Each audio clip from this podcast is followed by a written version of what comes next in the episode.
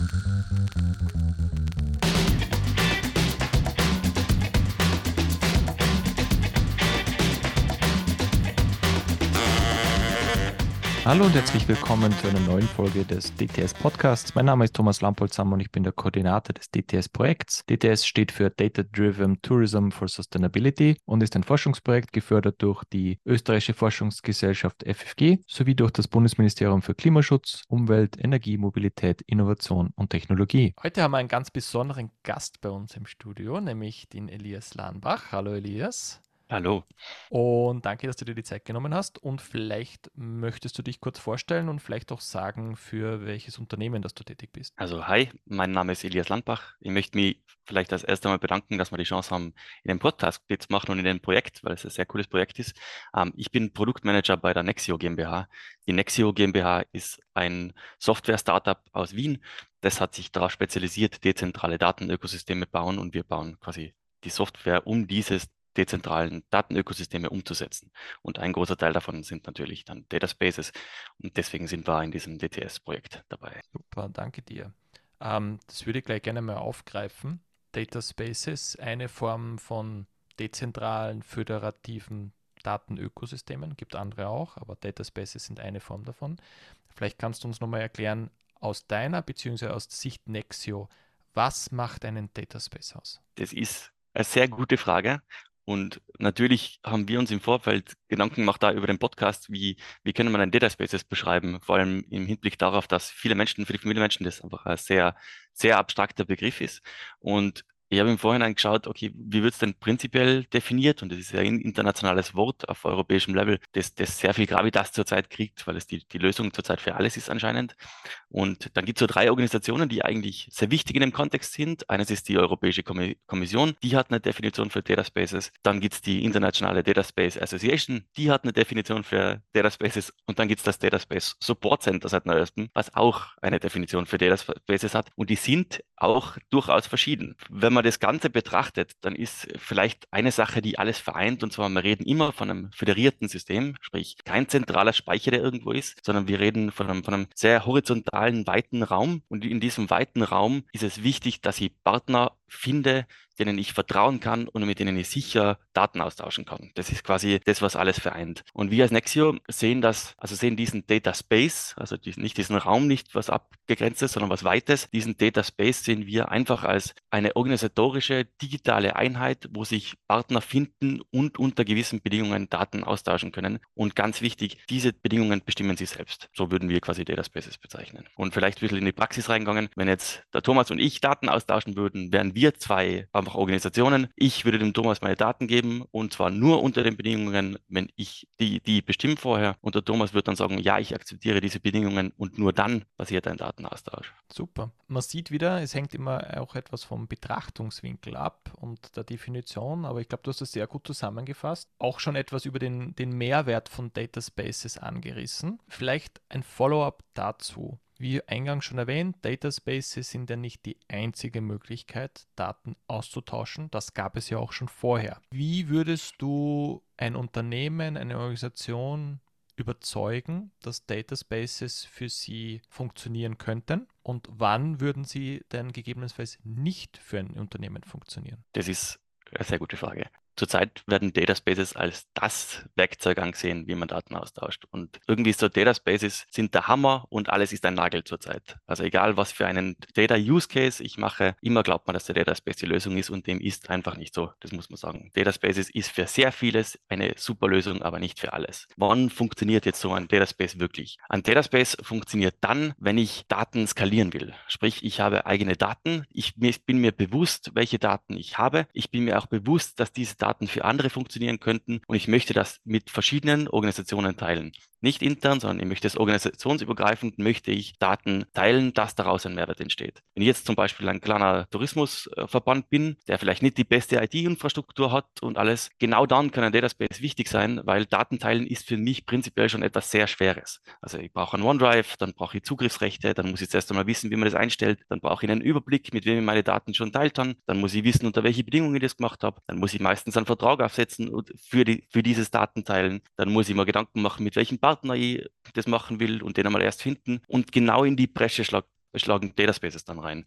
Ein Data Space soll mir helfen, Trusted Partner zu finden auf einem sehr effizienten Weg, nämlich wir sind in diesem Space zusammen, wir sehen uns und wir sehen, dass wir miteinander arbeiten können. Ähm, es hilft mir, mir bewusst zu machen, was für Daten habe ich denn überhaupt, weil ich muss ja, um anderen meine Daten anbieten zu können, zuerst einmal den Prozess starten. Habe ich denn Daten und was für Daten sind mir überhaupt zur Verfügung? Und dann kann ich in einem Dataspace recht einfach definieren, unter welchen Bedingungen ich diese Daten teilen will. Und quasi genau dieses, dieses Framework, dass ich meine eigenen Daten skalieren kann, das liefert der Dataspace. Warum de Dataspaces nicht funktionieren ist, zurzeit, also im anderen Podcast ist recht viel über, über Data Sharing und Data Streaming gesprochen worden. Zurzeit, wenn ich Echtzeitanalysen mache, also sowas wie, wie Streaming von Sensordaten oder wenn ich einen einmaligen Datenaustausch mit einem Partner machen will. Ich schicke dem zum Beispiel meine CRM-Auswertungen für einmal für das Quartal dann weiß ich nicht, ob der Dataspace die perfekte Möglichkeit ist, das zu machen, weil wenn ich einen einmaligen Datenaustausch will von einem Datensatz, den ich genau einmal in meinem Leben austausche, dann kann ich das natürlich im Dataspace machen, muss ich aber nicht. Da gibt es dann sehr, sehr viele andere Wege, wie das funktionieren kann. Aber prinzipiell ist wirklich wichtig, dass man sagt, okay, ein Dataspace ist was, was organisationsübergreifend sehr gut funktioniert und was sich sehr gut skalieren lässt. Und das sollte gleich bei den Menschen auch ankommen. Dataspace ist kein Hammer und nicht alles ist ein Nagel, aber es ist ein gutes Werkzeug, um meine eigenen Daten quasi anderen anzubieten. Und zwar unter den Bedingungen, die ich, die ich vorher bestimmt habe. Mhm, schön zusammengefasst. Vor allem finde ich es auch gut, einmal darüber zu sprechen, wann auch eine Technologie oder ein organisatorischer Ansatz vielleicht nicht in Frage kommt weil das schöne Beispiel mit dem Hammer und dem Nagel haben wir, glaube ich, in sehr vielen Technologiebranchen gesehen. Blockchain war definitiv einer davon. Jetzt sind es Data Spaces. Ich glaube, es muss es einfach in ein Konzept einbetten und auch der Business Case muss klar umrissen sein. Denn ich glaube auch, ich hoffe, du stimmst mir dazu, ein Unternehmen kann Data Spaces einsetzen. Es muss aber nicht ausschließlich auf Data Space Technologie für alle Anwendungsfälle setzen. Also ich glaube, auch das ist eine Möglichkeit, sich zu überlegen, in gewissen Bereichen auf etablierte Prozesse zu setzen und bei anderen sich eine mittel- bis längerfristige Neustrukturierung mit Dataspaces zu überlegen, weil da steckt ja auch einiges an Aufwand dahinter, äh, die organisatorischen Prozesse dementsprechend anzupassen. Das ist sehr interessant, was du sagst, weil ich glaube, dass, dass dieser Übergang zu diesem Dataspaces können nur ein darauf sein und nicht ein die Technologie. Also Dataspaces sind nicht dafür da, dass sie hergängige Data Warehouses in Unternehmen ersetzen oder dass sie einen ganz einfach gesprochenen Microsoft OneDrive ersetzen oder irgendwas, sondern Dataspaces sind on top und quasi sind die Governance Unit von meinen verschiedenen ähm, Datenspeichern. Also es kann ein recht einfaches Setup sein, wie wirklich in einem kleinen Tourismusverband, wo ich sage, ich habe einen OneDrive, mit dem machen wir normalerweise alles und da möchte ich jetzt einen Governance Layer einziehen, um Datenaustausch zu regeln. Und für große Unternehmen kann das sein, hey, ich habe eine hochkomplexe ähm, Serverlandschaft mit 100.000 verschiedenen ähm, Blob-Storages, die auf 100.000 Servern reinen und ich will trotzdem unternehmensübergreifenden Datenaustausch machen, dann kann ein Dataspace also ganz prinzipiell die Möglichkeit bieten, aus unterschiedlichen Quellen von mir unterschiedliche Sachen zu unterschiedlichen Bedingungen anzubieten. Und ich glaube, die, diese Versatilität von dem, von dem Dataspace ist eigentlich, was uns so ein tolles Werkzeug macht jetzt für die nächsten Jahre. Jetzt ist ja Nexio als Partner, Technologieentwicklung, aber auch Consultant, eine Möglichkeit, mit Data Spaces in Berührung zu kommen. Wenn man jetzt sich umsieht, was international, du hast die Europäische Kommission schon angesprochen, was international passiert und äh, man gewisse berühmte Suchmaschinen bemüht oder auch gewisse Videoplattformen bemüht,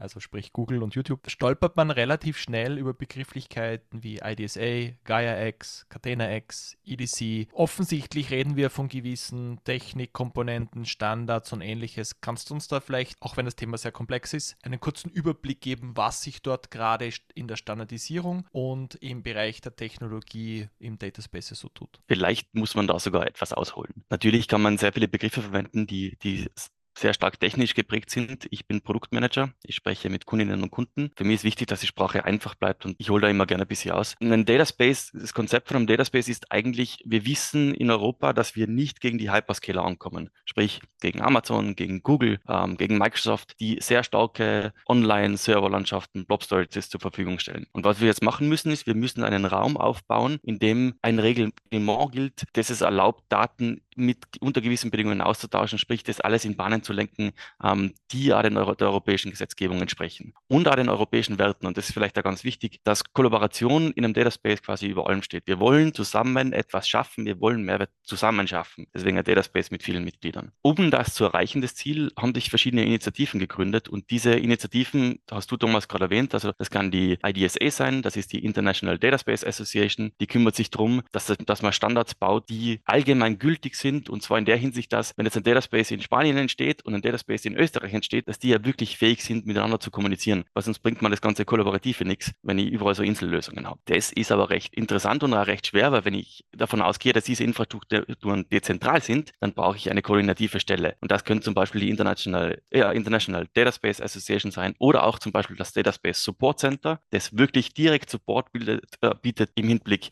wie baue ich einen Dataspace, was ist dafür nötig, was sind denn diese Standards, auf denen ein Dataspace aufbaut. Ähm, oder auch, es ist eigentlich schon von der Europäischen Kommission äh, definiert worden, wie Dataspaces aufzubauen sind. Um das dann ein bisschen zu verteilen, gibt es dann neben den internationalen Initiativen auch nationale Initiativen. Diese nationalen Initiativen kümmern sich ja darum, dass sie nationale Player on Board und Organisationen. Und das ist sehr wichtig, weil diese Data Spaces können was sein, was sehr groß wächst und auf, auf europäischen Boden. Data Spaces können aber sehr was, was auch sehr Kleines sein. Und sehr klein heißt, hey, ihr habt fünf Partner, diese Organisationen haben Bock, was miteinander zu machen. Und dann bauen wir doch ein Data Space und verknüpfen uns dann innerhalb dieses Ökosystems mit anderen Organisationen. Und es kann quasi auch so ein bisschen eine Grassroots-Bewegung sein, die von unten wächst. Also es muss nicht immer ein großer europäischer Raum sein, es kann ein, ein kleiner nationaler oder grenzübergreifender Raum sein, der zwischen Tschechien und Österreich entsteht oder in Tirol und Bayern oder in Tirol und Südtirol, weil diese Standards quasi klar definiert sind und auf internationaler Ebene geregelt. Jetzt gibt es nur einen Begriff, den man bei der Technologie nicht vergessen darf. Das ist der Begriff des Connectors. Connector heißt, das ist die technische Komponente, der regelt, wie Daten ausgetauscht werden. Wir bauen fest auf den EC, also den Eclipse Data Space Connector, der einfach wieder quasi einen Standard bietet, wie, wie so ein Datenaustausch dann überhaupt funktionieren kann. Aber wir können gerne einen Deep Dive in die Technik zu einem anderen Zeitpunkt einmal machen, wenn du magst. Ja, mal gerne machen. Ich glaube, würde heute etwas einen Rahmen sprengen, aber danke mal für den, für den Querüberblick. Du hast es schon angesprochen, abhängig davon, ob es eine nationale Initiative ist, ob es eine internationale respektive eine europäische Initiative ist. Sie haben eine Sache gemeinsam ohne eine Vernetzung von Dataspaces in der gleichen Domäne oder bleiben wir mal in der gleichen Domäne, erzeuge ich keinen Mehrwert. Ich habe nur Insellösung. Die Insellösung kann natürlich für einen gewissen Fall einen Mehrwert bieten, aber die Möglichkeit des Austausches, und das ist ja einer der zentralen Mehrwerte eines Dataspaces, ist nicht gegeben. Aus deiner Wahrnehmung, weil Dataspaces sind etwas Europäisches, so ist es zumindest meine, meine persönliche Wahrnehmung. Ich war vor ein paar Wochen in Kolumbien, dort ist Dataspace-Technologie, also in Lateinamerika, es ist kein Thema, dort ist Blockchain ein Thema. Aus deiner Wahrnehmung heraus oder aus eurer Wahrnehmung heraus, was sind denn aktuell die stärksten Domänen, wo die Dataspace-Technologie schon am weitesten vorangeschritten ist? Also es gibt relativ große europäische Initiativen, die sehr weit sind. Also das eine Domäne ist der Mobility Data Space in, in Deutschland zum Beispiel. Das, da geht es sehr fest um Mobilitätskonzepte, Mobilitätsdaten, der ist sehr, der ist sehr groß. Dann gibt es Cantena X, das ist eine sehr große Initiative, da wo es jetzt sehr fest darum geht, dass man, dass sich Automobilunternehmen äh, aus der Automobilindustrie vernetzen, die sind auch schon sehr, sehr weit fortgeschritten. Für uns in Österreich gibt es einen Dataspace für Tourismus schon, der auch gerade am Wachsen ist. Und der wird von der ÖW initiiert. Also das ist wirklich eine namhafte Organisation, die da dahinter steht, der auch wenn man einen EDC-Connector hat, schon zugänglich ist. Also das ist, das ist eigentlich sehr interessant, dass man mit einer Open-Source-Software, die man sich selber deployen kann, wenn man ein technisches Know-how hat, Teil eines Dataspaces schon in Österreich werden kann. Und wir sehen auch in Zukunft, dass der Tourismus eine sehr wichtige Domäne werden wird, auch international, weil im Tourismus sehr viele Daten vorhanden sind, die schon per se pseudonymisiert oder anonymisiert sein müssen, weil ja keinen Rückschluss ähm, auf die Person äh, führen darf und auch recht viele Daten schon vorhanden sind, weil er einfach so ein großer Motor ist in sehr vielen Regionen. Also ich glaube, dass die Entwicklung Richtung Richtung Data Spaces sehr stark in nächster Zeit vom, vom touristischen Konzepten so in Österreich geprägt werden wird. Und ich glaube, dass das ein sehr cooler Nährboden ist, um Data Spaces im Kleinen als auch im Großen zu testen und das Konzept da irgendwie zu erarbeiten, weil ich genau diese regionalen Beschränkungen habe über die Strukturen schon. Also wenn ich mir das in Österreich anschaue, ich habe auf Landesebene die Landestourismusorganisationen, ich habe, wenn ich tiefer runtergehe, die Tourismusverbände und alle haben einen eigenen Datenbestand und alle haben, einen, haben eigentlich sehr gute Data Owner und es arbeiten sehr viele Menschen, die sehr viel Ahnung haben von dem, was sie machen machen, weil die das einfach schon sehr lange machen. Und das heißt, ich muss denen eigentlich nur ein Tool in die Hand geben, dass sie wirklich mal sagen, ja, wir können jetzt datenbasierte Entscheidungen fällen, ja, wir können unsere Daten jetzt endlich immer weitergeben, unter Bedingungen, wo ich sofort einen Mehrwert dann wieder zurückkriege. Und das haben wir eigentlich schon fast direkt bei DTS. Also ich hoffe, ihr habt da die Überleitung jetzt nicht abgenommen. Das ist die perfekte Überleitung. Wir sind mittendrin in DTS.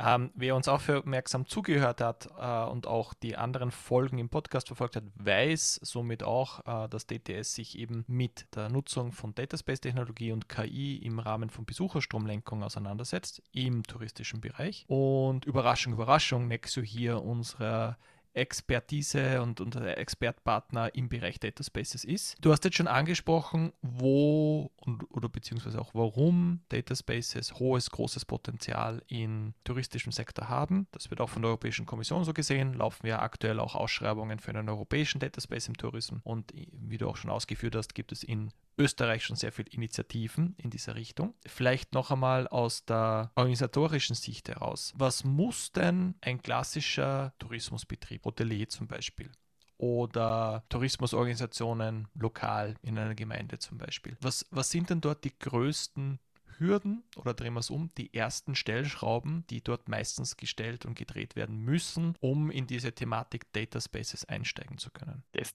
das finde ich eine wirklich gute Frage, weil es zielt eigentlich auf was ab, was wir, was unser sehr großes Anliegen ist. Ich glaube, wir können die Menschen bombardieren mit dem Begriff Data Spaces so viel wir wollen. Eigentlich müssen sehr viele Prozesse schon in place sein, dass das überhaupt funktionieren kann. Und wir wissen auch, dass die Landschaft in Österreich im Tourismus sehr divers aufgestellt ist. Also ich habe eine Landestourismusorganisation, die hat eine IT-Abteilung und die hat einen Techniker und die hat einen Data Steward und die weiß eigentlich, was der macht mit ihren Daten. Und dann gehe ich runter in einen DVP und dann habe ich vier Menschen da sitzen, die super engagiert sein, die den Job für eine ganze Region machen, die quasi Events organisieren, die wissen, wie viele Übernachtungen sie ungefähr haben, die sehr viel Fachwissen in sich vereinen, aber die kaufen sich halt IT-Dienstleistungen zu.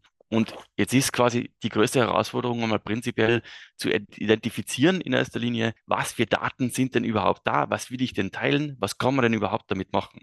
Weil wenn ich jetzt auf wen zugehe, der einen 40-Stunden-Job macht und wahrscheinlich mehr, weil er auf Veranstaltungen sein muss oder sie, die in der Region sind, dann ist es oft recht schwierig, denen auch noch zusätzlich aufzubürden, hey, könntet ihr bitte mal an der Datenökonomie teilnehmen. Was jetzt der Zugang wäre, ist, man muss Menschen aufzeigen, die in den Bereichen arbeiten, welcher Mehrwert durch Daten entstehen kann. Und der erste Mehrwert kann sein, ja, ich kann bestätigen, was du sagst. Du kannst alles, was du eigentlich schon gewusst hast, jetzt so hinterlegen, dass wer anderer sehr viel besser auf dich hören kann. Zum Beispiel der Bürgermeister, zum Beispiel die Landestourismusorganisation. Ich kann meine Aussagen, hey, das Jahr werden wir wahrscheinlich ein bisschen mehr brauchen für das Event, weil wir glauben, dass das wächst und es ist von Jahr zu Jahr gewachsen, auf einmal belegen und sagen, ja, okay, dann mach mal ein bisschen mehr da. Und ich glaube, das ist ein sehr guter Eingangspunkt. Ich muss sehr schnell Mehrwert bei den Menschen aufzeigen und auch, welcher Mehrwert durch ein Dataspace entstehen kann. Und das ist ein recht langer Prozess, sage ich jetzt mal. Es ist nicht so, hallo, hier haben Sie einen Dataspace und alle sind happy und zufrieden, sondern es ist so, hey, es gibt da ein Tool, das heißt Dataspace, das kann dir helfen, deine Entscheidungen zu verbessern. Das kann dir helfen, das Geld fürs nächste Jahr besser zu planen. Das kann dir helfen, ein nachhaltiges Mobilitätskonzept für deinen Raum zu entwickeln, in dem du bist. Das kann dir helfen, die Besucherströme so zu verteilen, dass ich nächstes Jahr keinen Stau in der Getreidegassen habe zum Beispiel. Und da muss ich wissen, dass entlang dieser ganzen Kette, die es braucht, um das dann umsetzen können, ein Teil davon ein Dataspace sein kann. Und ich glaube, die größte Herausforderung ist genau das zu vermitteln. Warum brauchst du jetzt ein Dataspace? Warum hilft dir der? Und warum ist da ein bisschen Aufwand dahinter, bis man das aufsetzt? Und der Prozess dahinter, dass ich bestimme, welche Daten habe ich denn überhaupt und wie teile ich denn dann und unter welche Bedingungen will ich sie teilen, um das dann immer wieder verwerten zu können.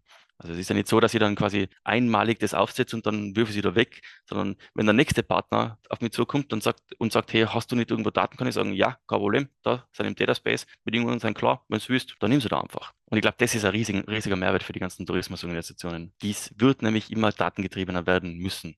Und das muss man vielleicht auch einfach genauso so vermitteln. Da hast du einen sehr guten Punkt angesprochen, nämlich der Mehrwert. Wenn ich für etwas keinen Mehrwert fühle, werde ich mich auch nicht darauf einlassen, mental, aber auch keine Ressourcen bereitstellen, so, sofern ich sie habe. Ist es dann nicht eigentlich so, dass für euch als Nexio zum Beispiel ja nicht nur eine Herausforderung darin liegt, den technischen Prozess zu begleiten, vielleicht auch den organisatorischen Prozess zu begleiten, sondern wir eigentlich uns die essentielle Frage des Business Cases stellen müssen, weil ja plötzlich alte Business Cases nicht mehr relevant sind und neue sich auftun und die mit neuen Anforderungen kommen. Kannst du vielleicht ein bisschen erzählen aus, aus dem Nähkästchen plaudern, wie dort eure Erfahrungen sind und wie sich das vielleicht entscheidet von kleinen Kleinstorganisationen bis hin zu großen Unternehmen, die bereits schon mehrere, jetzt sage ich jetzt einmal, disruptive Zyklen durchlaufen haben? Ein großer Vorteil und wahrscheinlich ein großer Nachteil zugleich von, von sehr vielen Kleinstorganisationen ist, die sind in gewisser Weise sehr schnell im Wandel und dann aber auch wieder sehr langsam.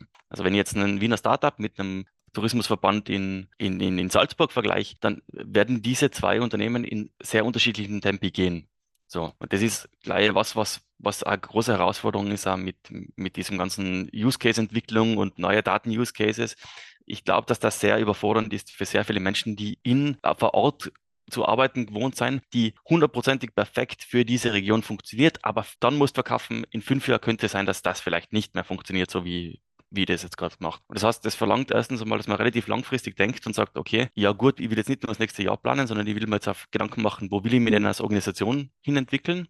Also, und die Kommunikation ist für uns eigentlich ganz schwer. Aber genau der Punkt ist in größeren Organisationen schon geben. Also, ich, ich glaube, dass wir auf Landesebene so weit sind, auf Bundeslandebene so weit sind, dass sämtliche Landestourismusorganisationen wissen, hey, ja, Daten ist etwas sehr Wichtiges für uns. Wir haben die Awareness schon. Wir bilden jetzt gerade Data Stewards aus. Wir haben Personen, die sich wirklich darum kümmern, was machen wir mit den Daten, wie entsteht der Mehrwert daraus, wie können wir da möglichst schnell in das ganze, ganze Business einsteigen, weil der Mehrwert einfach so, so schnell greifbar ist. Also sehr viele Menschen in, in diesem, in der ganzen Tourismusindustrie bauen inzwischen ihre Lösungen auf, auf, auf Daten auf. Also das ist, ist nicht mehr was, was auf Gefühl passiert. Was jetzt vielleicht nur diese zwei Unternehmen, diese zwei Gruppen sehr, sehr unterschiedlich macht, ist, wenn man auf die zugeht als Nexio, also wenn man diese großen Keyplayer national anschaut, wie zum Beispiel Mobilfunkunternehmen oder Telekommunikationsunternehmen, die, denen ist alles bewusst, was sie für Daten haben. Wenn ich auf einen kleinen Player zugehe, einen DVB, dann ist denen das nicht bewusst und dann muss ich diesen Prozess auch viel langsamer gestalten und auf ganz andere Geschäftsprozesse anpassen als wir Landestourismusorganisation. Und ich glaube, dass das auf Dauer sehr, sehr große Herausforderung werden wird und schon ist, um quasi allen Ansprüchen gerecht zu werden. Ich muss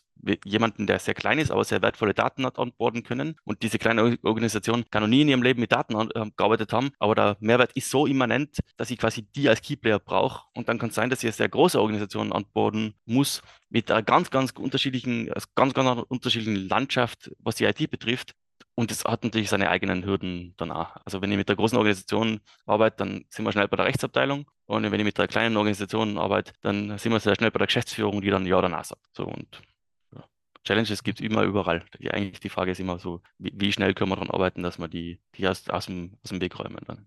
Wir kommen schon zum Ende von unserem Podcast, aber ich habe noch eine Frage zum Schluss. Und zwar, wir haben jetzt dargestellt, diesen Umwälzungsprozess, der gerade im Tourismus stattfindet. Leute Practitioners, die dort tätig sind, werden sicher schon am einen oder anderen Punkt mit diesem uh, Transition Pathway für Tourism in Berührung gekommen sein. Data Spaces sind ein Aspekt davon, aber er ist natürlich viel, viel breiter. Und dort zieht jetzt auch meine Frage ab. Ihr als Nexio seid ja domänenagnostisch, sprich Tourismus ist ein interessantes Thema, Mobilität ist ein anderer und so weiter. Aus eurer Wahrnehmung heraus, jetzt in den nächsten drei bis fünf Jahren, welche Domänen hätten denn ein großes Potenzial, einen Mehrwert zu generieren, wenn ich sie zusammenbringe?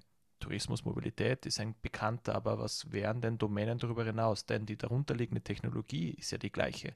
Das heißt, es geht um den Prozess und es geht um den Business Case. Was glaubst du, wären, wären Domänen, wo man gute Synergieneffekte herstellen könnte? Ich glaube, dass ganz wesentlich für die nächste Zeit werden wird. Die CO2-Reduktion, Lieferkettengesetz, alles, was auf europäischem Level passiert. Wir wissen, dass das Lieferkettengesetz früher oder später kommen wird. Ich spreche jetzt von Scope 1, Scope 2, Scope 3 Erhebungen, die recht schwierig werden werden. Wir wissen das jetzt schon. Es werden jetzt schon von Consulting-Unternehmen eigene Leute angestellt, dass ich das quasi machen kann. Ich sehe einen großen Benefit für Data Spaces wäre zum Beispiel, wenn man sagt, hey, kleine Unternehmen, die eigentlich keine Scope ähm, 3 Erhebungen machen müssen, keine Scope 1, machen das trotzdem und geben das dann zum Beispiel weiter über einen Data Space. Und zwar können die dann sagen, ja, meine Scope 1, Scope 2 Erhebungen kriegen dann, kriegt dann nur diese andere Organisation unter diesen Bedingungen. Es könnte ein kompetitiv sehr starker Wettbewerbsvorteil für sehr viele kleine Player werden, weil wenn ihr als Scope 3 Erhebungsunternehmen weiß, dass ich den Scope 1, Scope 2 geliefert kriege, dann ist das natürlich ein Modsvorteil, weil dann muss ich den nicht selber erheben. Also ich sehe da in der Nachhaltigkeit sehe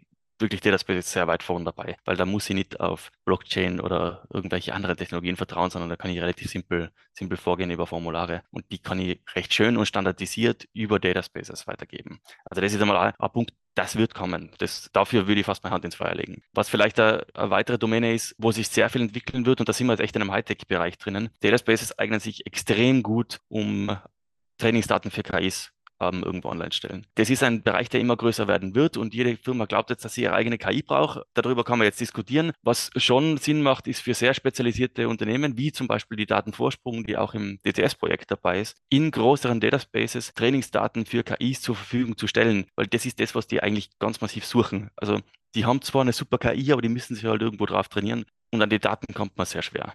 Und was der dritte Bereich ist, wo ich glaube, dass es sehr, sehr viel passieren könnte, und da stimme ich sehr mit der DIO, also mit der Data Intelligence Offensive überein. Also ich glaube, dass im Energiebereich äh, mit, mit in Bezug auf digitale Zwillinge, digitale Klimazwillinge sehr viel passieren kann, weil massives Optimierungsbedarf in, in, in dem Bereich besteht. Also es gibt einen guten Case, den wir mal mit, mit der KELAG zusammen gemacht haben, wo es darum gegangen ist, dass in Obertauern ein Fernwärmekraftwerk hast und das Fernwärmekraftwerk muss beliefert werden und wenn der Lawine kommt, dann kann ich das Fernwärmekraftwerk nicht mehr beliefern. Dann macht es recht viel Sinn, dass ich sage, okay, ich optimiere mal zuerst Obertauern, äh, Energietechnik und schau mal an, wo besteht denn überhaupt der Optimierungsbedarf, bevor ich fünf LKWs also ich schicke, aber ich schicke, dann haben wir die LKWs gespart, das CO2 eingespart und ich habe gleichzeitig quasi den Wärmebedarf gesenkt, also das ist so doppelt gemoppelt. Ich glaube, dass solche Cases sehr stark auch mit Data Spaces gelöst werden können, weil wenn ich bereit bin, meine Daten mit anderen zu teilen, in zum Beispiel einem großen Energie-Dataspace. Den muss ich nicht mit alle teilen. Das kann ich mir auch schon aussuchen dann in dem Energie-Dataspace, mit wem ich, den, wem ich das dann weitergebe. Aber wenn ich zum Beispiel Unternehmen die Möglichkeit biete, mal zu sehen, was sind denn überhaupt für Daten vorhanden und wie kann da daraus überhaupt Mehrwert entstehen, weil vielleicht siege ich es einfach selber nicht da, dann glaube ich, kann man echt einen großen Schritt vorwärts gehen ähm, in Richtung ökologisch nachhaltige Use Cases, die wirklich über Dataspaces dann abwickelt werden können. Und da ist DTS eigentlich ein sehr gutes Beispiel dafür, wie man das in einem Demonstrationssetup mal aufbauen kann und dann vielleicht in einem zweiten Schritt noch ein Projekt da umsetzen kann. Vielen lieben Dank, wunderschönes Schlusswort. Wir sind schon am Ende. Elias, vielen lieben Dank für die äh, coolen Einblicke und für die Details, die du mitgebracht hast. Und wir sind auch am Ende der Podcast-Reihe für dieses Jahr. Wir gehen in den verdienten Weihnachtsurlaub. Äh, ich wünsche allen da draußen ein wunderschönes Fest, ruhige, besinnliche Zeit, gute Erholung und einen guten Rutsch ins neue Jahr. Wir kommen zurück mit zwei weiteren Folgen im nächsten Jahr rund um das Thematik KI und wir werden uns auch noch einmal mit unseren Use Case Partnern aus dem Projekt Bruckfusch und der Stadt Salzburg auseinandersetzen und dort auch nochmal von Practitioners für Practitioners einen Einblick geben, was DTS für die Partner bewegt hat und wo aus ihrer Sicht die Potenziale liegen. In diesem Sinne macht's gut und wir sehen uns nächstes Jahr.